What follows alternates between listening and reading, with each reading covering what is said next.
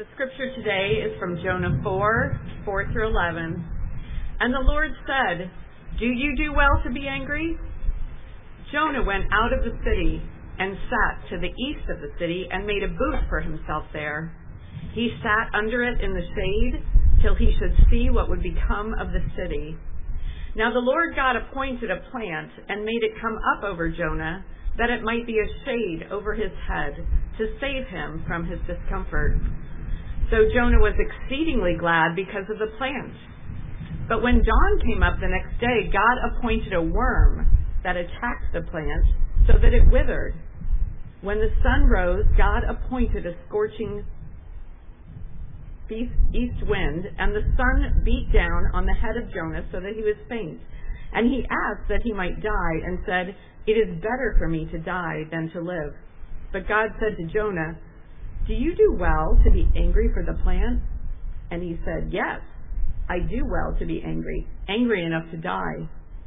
And the Lord said, You pity the plant for which you did not labor, nor did you make it grow, which came into being in a night and perished in a night.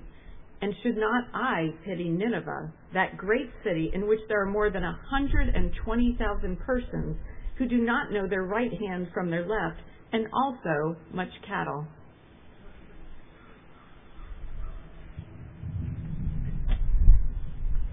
Thank you, Pam. I clearly should have chosen the song I'll Fly Away for today.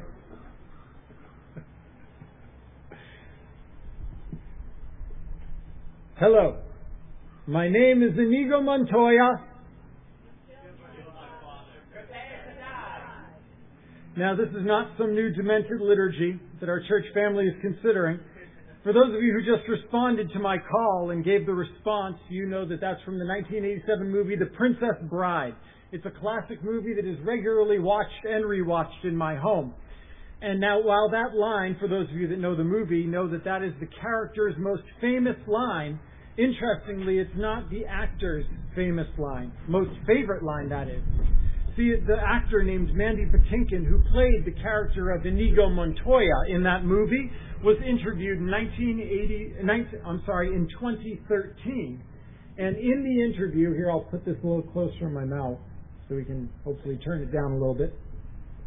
And in the interview, he was he said that one night he walked into the living room as his wife was watching, rewatching the movie. And there was a line at the end of the movie that he uttered as a 30 year old that then, as a 58 year old, he heard, and it was like hearing it for the first time. And he said, It hit me how profound the line was. Because at the end of the movie, for those of you who don't know, Patinkin's character has spent the entire movie seeking revenge for his father's unjust death. And at the end, he finally gets it. And having gotten the revenge that he has spent his entire life seeking, he utters this line. It is very strange. I've been in the revenge business for so long, now that it's over, I do not know what to do with the rest of my life. And the actor said it hit me just how profound that line truly was. I've been in the revenge business so long, now that it's over, I do not know what to do with the rest of my life. He didn't know who he was. He was having an identity crisis. Revenge had become more than what he did. It had become part of his identity. It had become what drove him and defined him and consumed him. And now that he had finally gotten what he most desired, revenge, he was facing an identity crisis. Who was he now? And friends, this is the exact same problem that we find the prophet Jonah is facing in today's passage. You see, revenge and anger had become his identity. It came to define him and to consume him. But unlike this character, Inigo Montoya, Jonah didn't get what he most desired. He didn't get revenge on Israel's enemies. And so now Jonah also faces an identity crisis. You see, anger. Anger had become part of Jonah's very character. And now he had no hope of getting revenge. So who was he now? Who was he? You see, the Lord has revealed a very different character throughout this book. it's really a counterpoint to Jonah's character. Whereas Jonah has been characterized through the entire book as angry and seeking revenge, the Lord has been shown throughout this book to be compassionate. And it's the Lord's character of compassion that has served as a foil and also a source of frustration to Jonah. See, Jonah's angry. He's angry at the Lord's compassion because the Lord's character challenged Jonah's character. As Jonah faces who the Lord is, he's forced to face who he's become. And how's he going to reconcile the two? Who will Jonah now be? Who will Jonah now be? He's having an identity crisis. And we hear the Lord gently rebuke Jonah in verse 4. Do you do well to be angry? Jonah, this is who you are. You are an angry person. You've lived your life for anger and for revenge. Do you do well to be angry? This is who you are, but is this who you will now be? This may be your character now. You may be consumed with anger and revenge, all too angry to meet your enemies and say, Hello, my name is Jonah, son of Amittai. You threaten my people. Prepare to die. That is who you may have been, Jonah. But knowing now what you know about me and about my compassion, I'm the God who called you.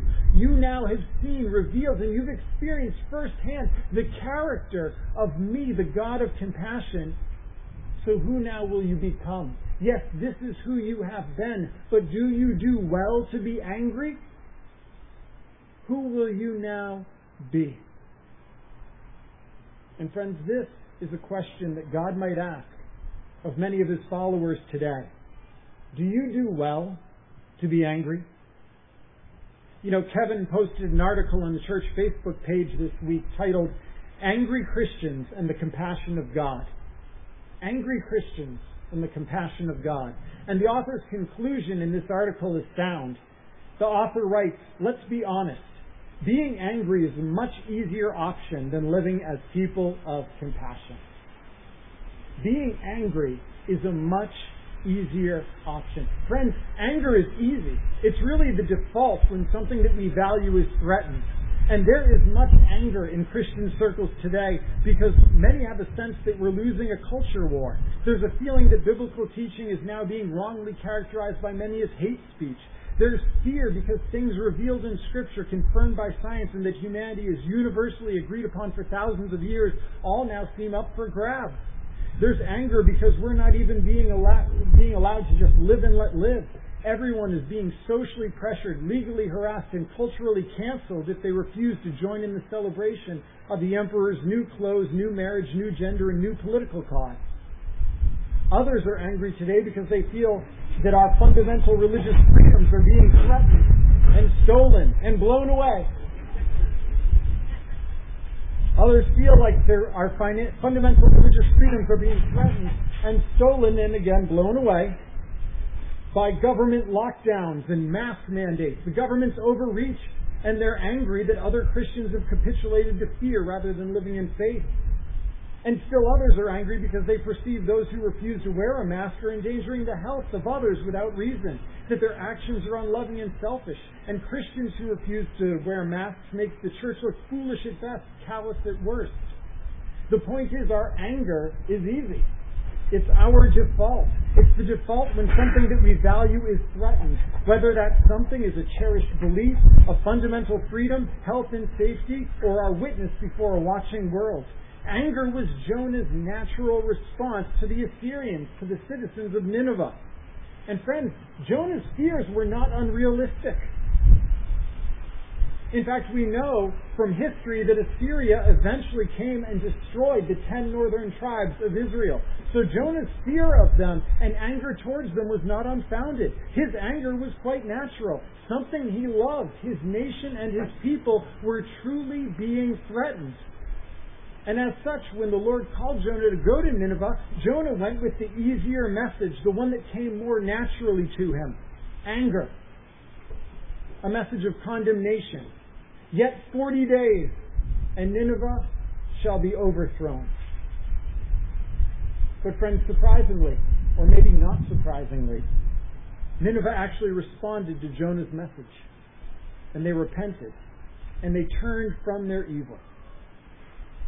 However, as we discussed before, while they turned from evil, there's no indication that the people of Nineveh turned to the Lord in circumcision or sacrifice or obedience to the Torah law.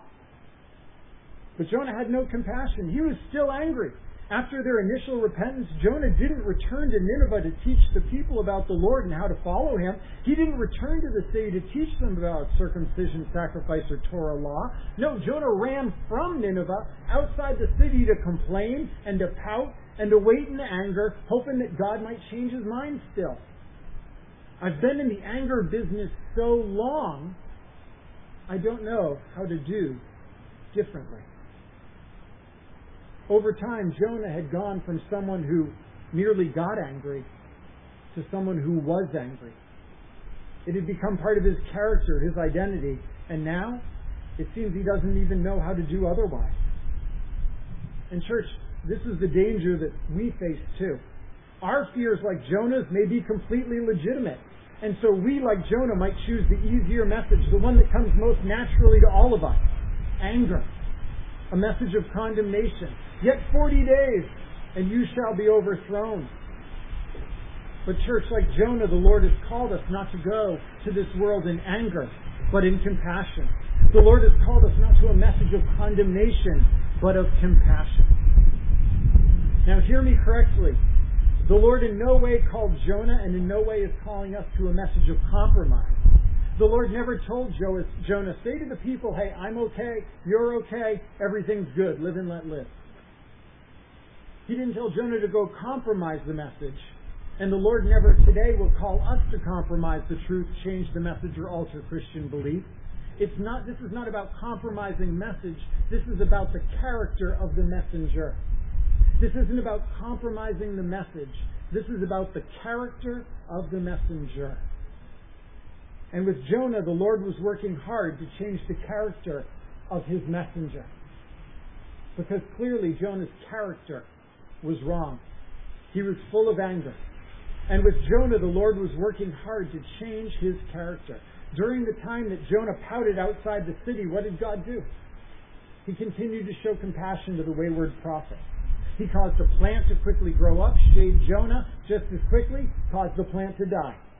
And Jonah's response was, shockingly, anger.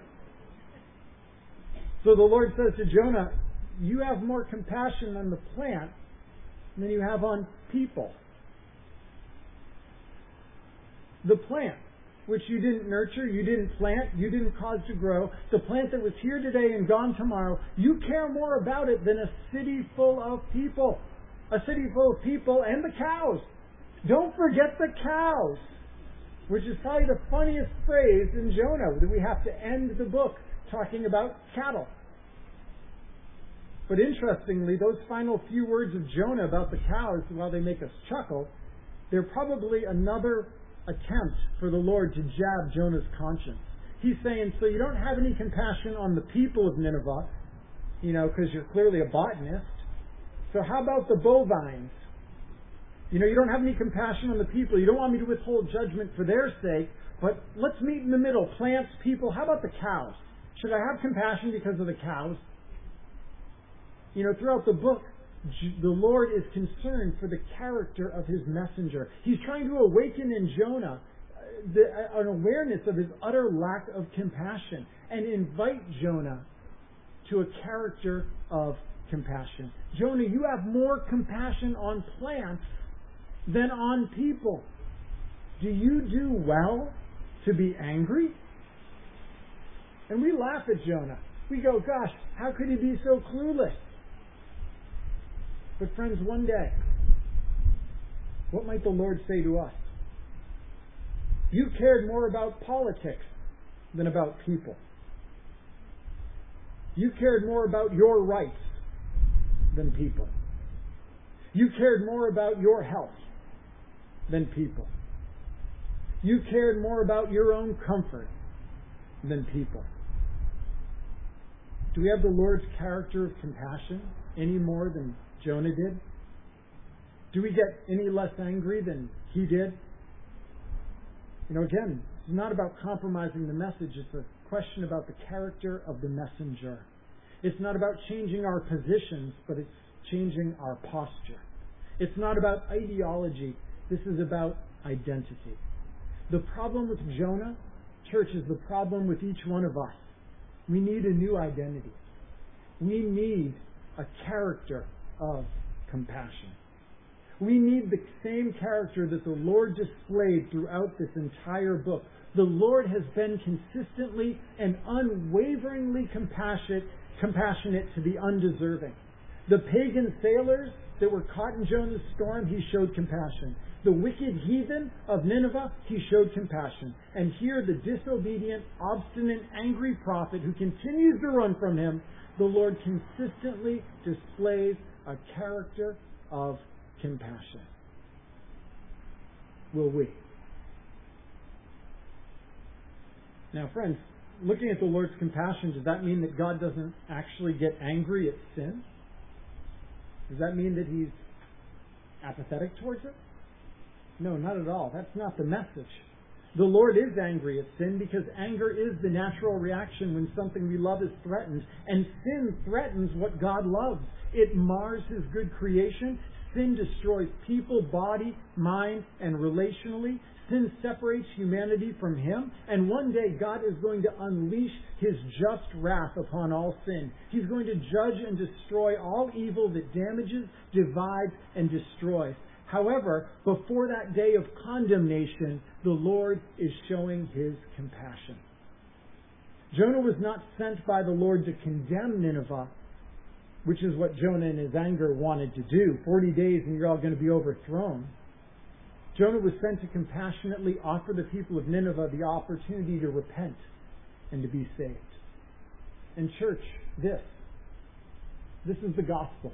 This is the good news of God's character and His compassion. For what the Lord did for the people of Nineveh in Jonah, the Lord has done for each one of us in Jesus Christ. You know, just about everyone knows John 3:16. For God so loved the world that he gave his only son that whoever believes in him should not perish but have eternal life. But what about the verse after that? John 3:17. Because here in this verse we understand all the more deeply the compassion of the Lord. John 3:17 says, "For God did not send his son into the world to condemn the world, but in order that the world might be saved through him." The Lord did not send Jesus to condemn us, though he would have been just in doing so. The Lord, in his great compassion, sent Jesus, giving us an opportunity to repent and to be saved. And friends, if you are here with us today physically, if you're logged on with us online, and you've never heard or responded to this gospel, this good news, the good news of the compassion of God, then don't delay. Because one day all of the sin that, and evil that damages, divides, and destroys God's good creation will be judged and it will be condemned. However, because of the Lord's great mercy and His compassion, we have an opportunity here and now to repent and to turn to Him to trust and to be saved. As the apostle Peter writes in 2 Peter chapter 3 verse 9, the Lord is not slow to fulfill his promise to return as some count slowness, but he's patient towards you, not wishing that any should perish, but that all should reach repentance. The Lord's character is a character of compassion. As we sang this morning, everyone needs compassion a love that's never failing. Everyone needs forgiveness, the kindness of a Savior. And friends, have you responded to that comp- kindness and to the compassion of Jesus Christ?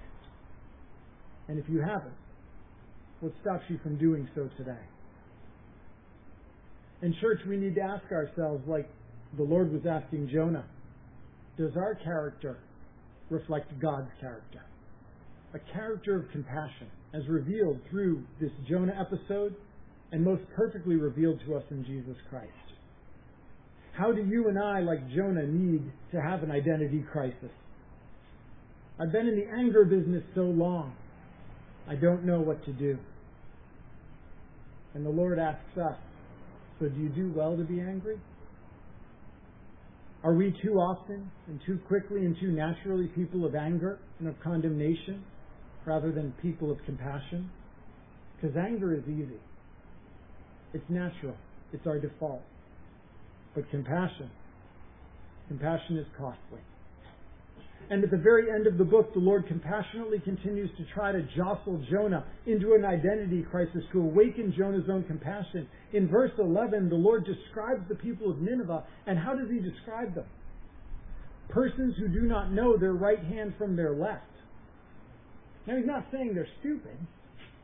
This is an idiom meaning that they're morally and spiritually confused. They're backwards. They're mixed up.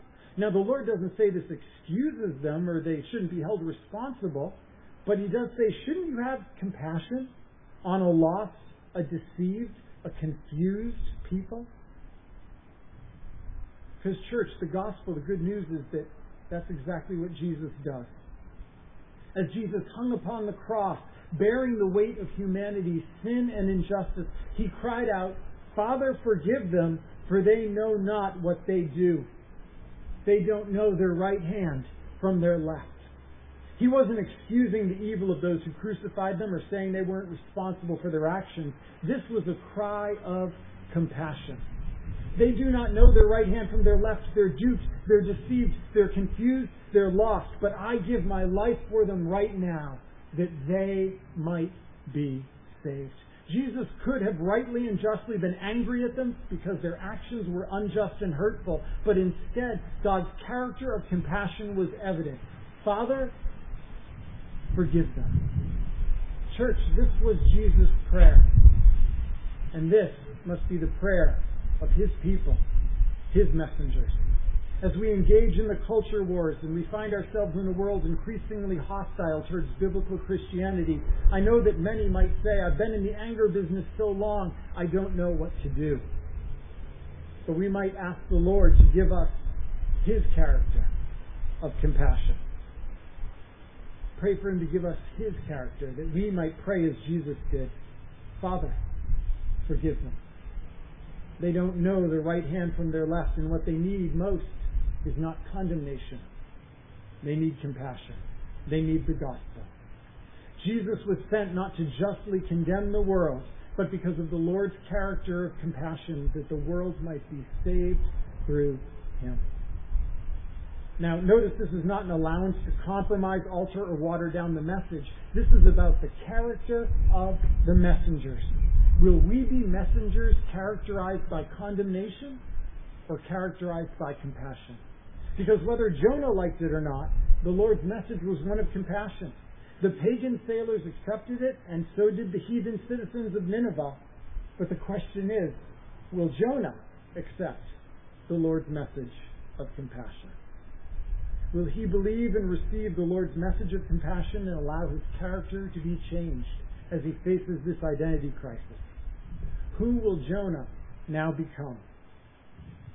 And the book of Jonah ends with this unanswered question. It ends on a cliffhanger. The question remains unanswered at the end of the book because every single reader of this book, you and I, are invited to answer this question for your and myself. Friends, will we receive and believe the Lord's message of compassion? And church, will we receive not only the Lord's message of compassion, but also His character of compassion? Do we do well to be angry? With every reason to be angry by His grace and the work of the Spirit, can we still compassionately pray like Jesus did, and go like Jesus did, and live as Jesus did? Praying, Father, forgive them. Who will we become? What character will we be known for? And asking that, let's pray. Father, give us a character, a character like yours, a character of compassion. And thank you for your compassion by which we are saved. Thank you for the grace that poured out from the cross of Jesus Christ, the power that we might live a new life that came by his resurrection. And Father, Make us both messengers of this grace and make us gracious people. Make us both messengers of compassion, and may we bear your character of compassion as we go forth to the world, to the ends of the earth, declaring Jesus Christ. His name be praised now and forevermore. In Jesus' name, amen. Please stand and join in the closing hymn.